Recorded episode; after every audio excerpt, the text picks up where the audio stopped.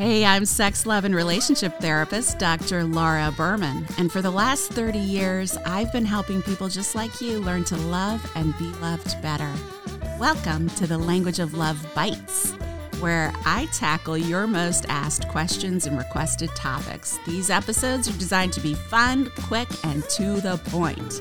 It's time we all become fluent in the language of love. So I posted a carousel on social media not long ago about the father wound and the idea that if you had a father who was absent physically or emotionally, meaning they were around but just not really emotionally available to you or present, or was always working, or was cold and distant, or if you knew he loved you, but he never really said it or expressed it, it will show up in your relationships as sabotaging, avoiding, choosing emotionally unavailable men. Now, these kinds of father wounds that I'm talking about are not big T trauma, emotionally and physically and or goodness forbid sexually abusive relationships with your father. These are kind of more of the insidious, low grade, but heavy heart impact, ongoing feelings of rejection, abandonment, being invisible, not really receiving love. I speak all around the country and the world about love, sex, and relationships. And one of the questions that always comes up, especially if I'm talking to a group where there are a lot of parents in the group, and even when I go in and talk to parents before starting a sex education program at their school or something, they will ask, What do we do to keep our daughters? And it's always about the daughter. What do we do to keep our daughters safe or to keep them from getting into a toxic relationship or to make sure that we raise them to be empowered, but also sexually healthy? And I always say, look, obviously, I, there are a million things. It's really important to do a lot of things to raise your kids in a healthy way and to have a healthy attitude and a safe attitude towards sexuality. But the best, best get, and for some reason, because I know we're not all heterosexual by any means, but for some reason, it is in a girl's relationship with the masculine in her life the male energy and she could have two moms but one of them is more in his in their masculine energy. That seems to have a really big impact on how she relates to men. And the way that i found after 30 years of working with a mostly adult women who have these kinds of difficult patterns in their love lives and these kind of low grade disconnected relationships with their father the only way I can describe it is that the best gift you can give your daughter is an awareness of her treasure chest, I call it. Those things in her treasure chest, which is a metaphorical one, are things that make her feel deliciously, delightfully lovable. They are things that are super unique to her, right? It's not just she's pretty and kind and smart and good at sports or whatever. It's like all those little times that you've repetitively pointed out how beautiful her eyes look in the light, how her smile lights up a room, how her laugh lights up your heart, how her insights are so powerful, how she's so thoughtful in the way she communicates and makes such an impact with her words or her actions, right? You're planting these seeds. And by the way, boys need this too, but since we're talking about girls and their fathers, they need those treasures because what happens is their treasure chest ideally gets filled up with these really beautiful things that are unique to them. And they are experiencing your love and your connection and your presence and your emotional availability that is what they're going to look for in someone else. So when someone comes around, regardless of who they are, male, female, whatever, whoever they're interested in romantically and sexually, the person they're going to fall in love with is someone who recognizes the treasures in their treasure chest, right? Because they know they are treasured. They know what their treasures are. Okay. And that's what they look for in someone else, someone who will, re- they may not even know that's what's happening but that's what ends up happening. Unfortunately, girls who are raised that way are the exception by far and not at all the rule.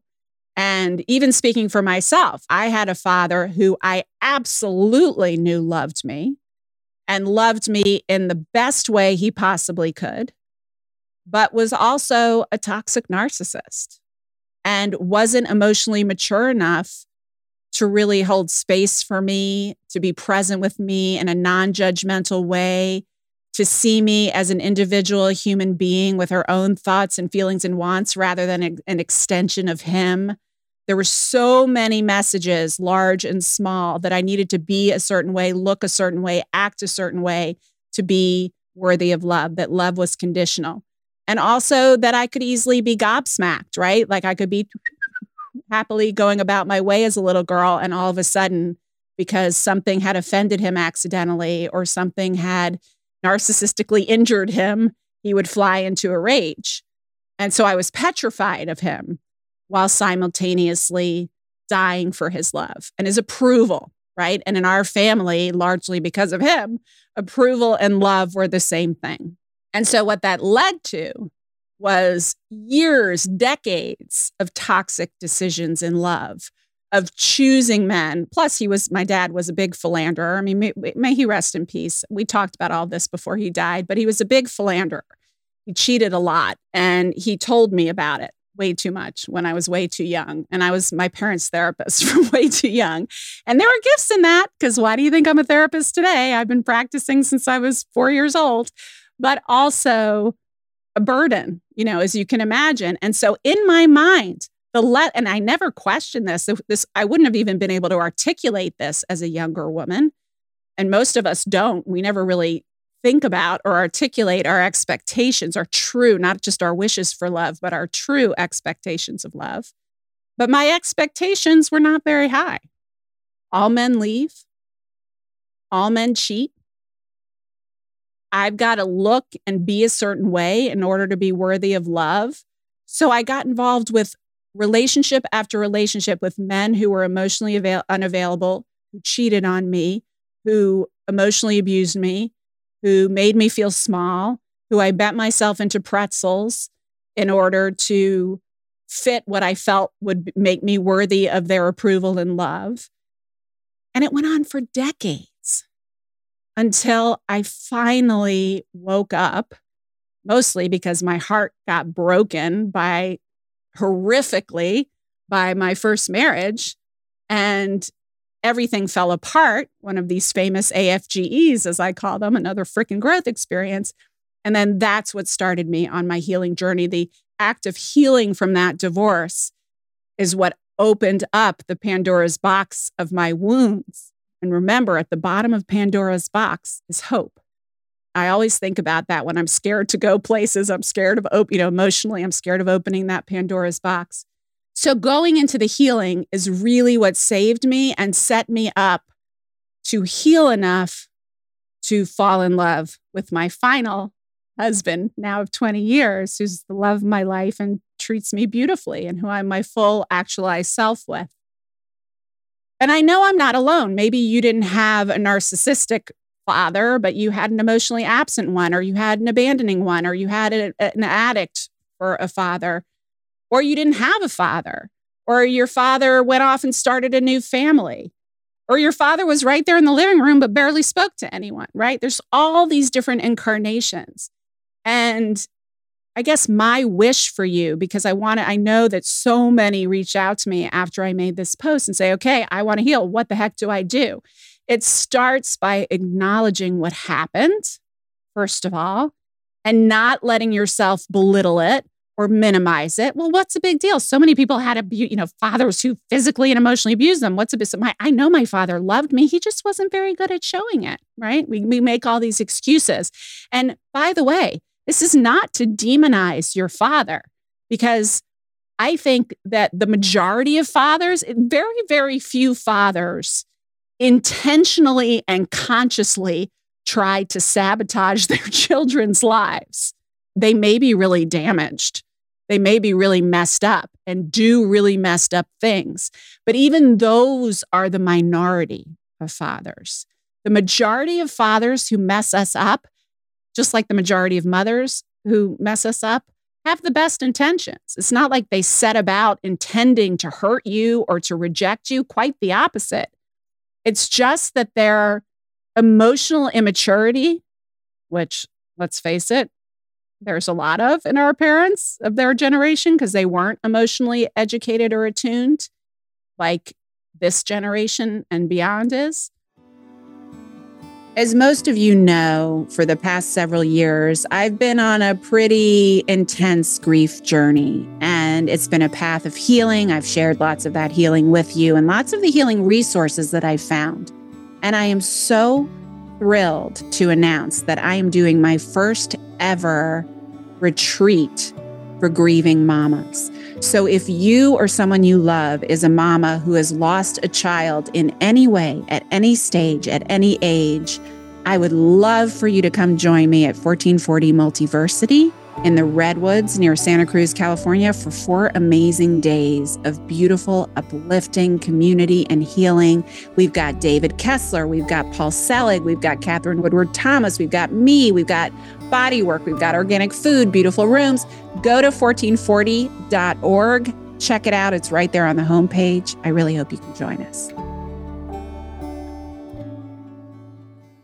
So they maybe were emotionally immature or their wounds were so deep that they were incapable of loving us in the way we deserve. So, recognizing step one is recognizing, but recognizing what happened does not mean that you need to now reject them or make them bad or horrible or have a huge confrontation. It may end up coming to that if you choose that, but it certainly isn't necessary when we're talking about this kind of trauma this kind of slow, low grade, but insidious and consistent trauma, little t trauma, not necessarily big T trauma, it may not ever require a confrontation.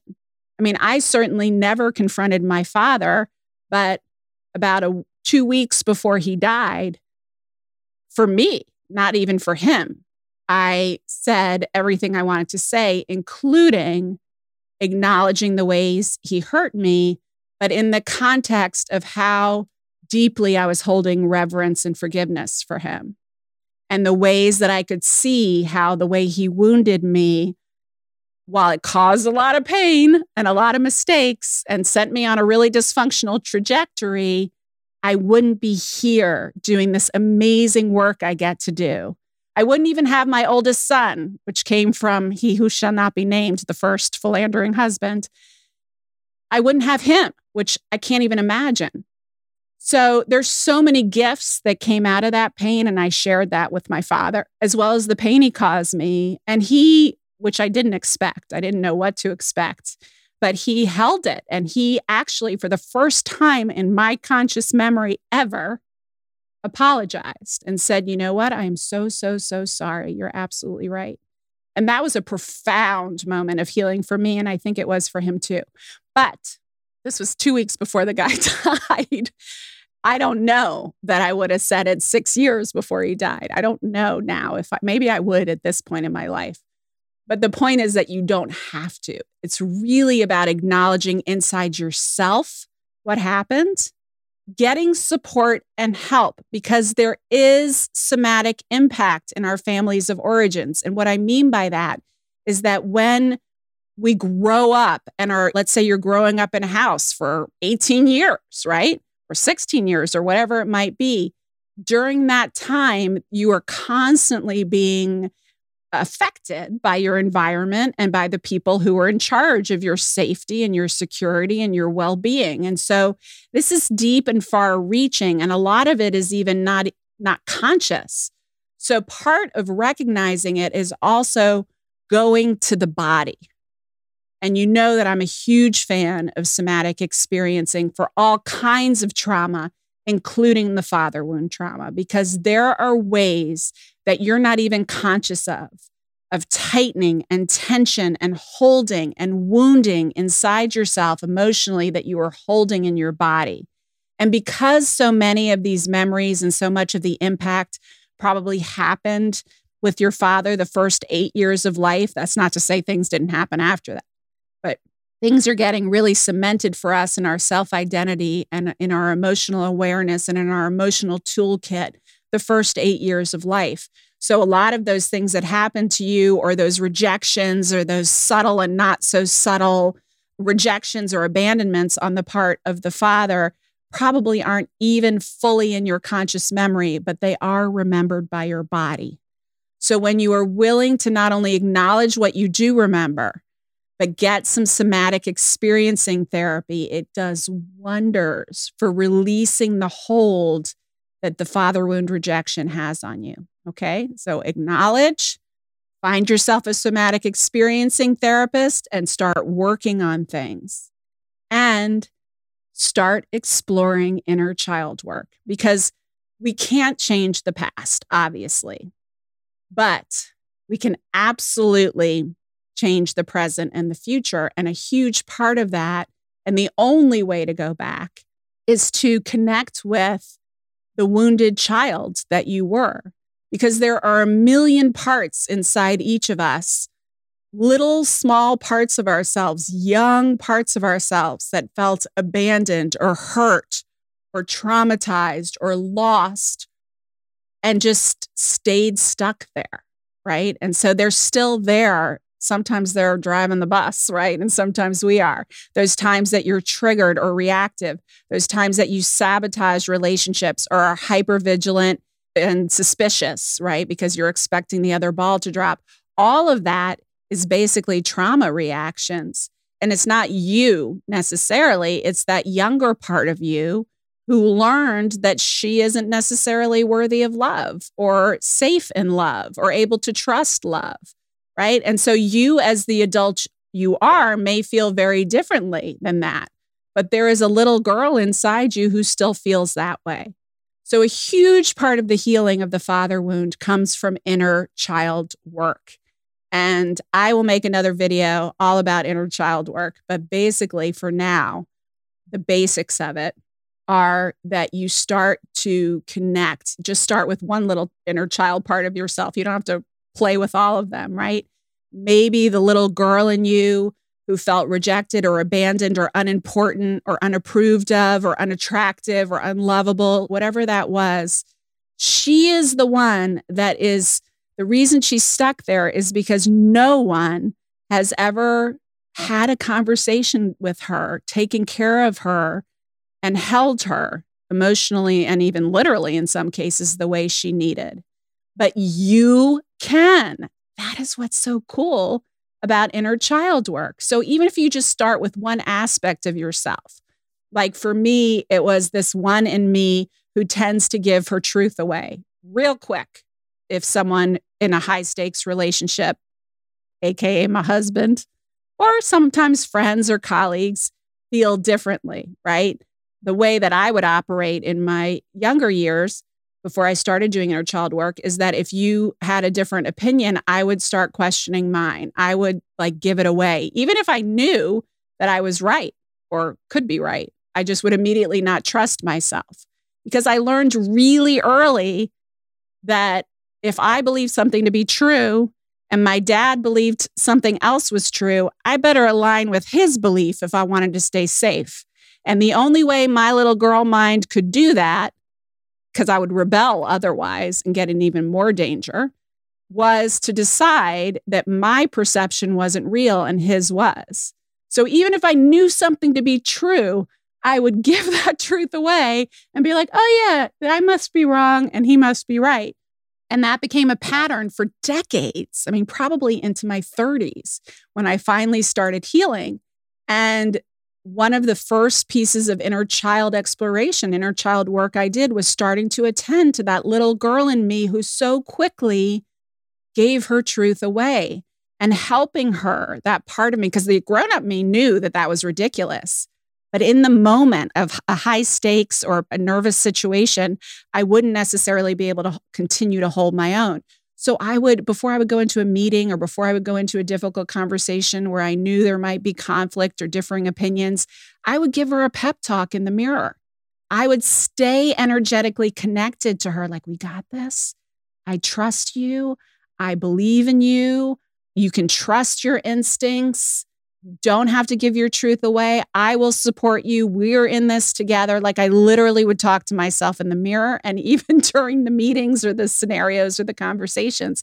And slowly over time, I could feel the loosening of the grip of that uncertainty and insecurity, right? So there are many inner children in you if you are finding that you are repeatedly sabotaging love or getting into toxic relationships or getting into relationships that look good on the first glance, but then once you get into it, they turn out to be an addict or a cheater or an abandoner, then you probably have significant inner child wounds from an emotionally difficult, unavailable, or abusive situation growing up.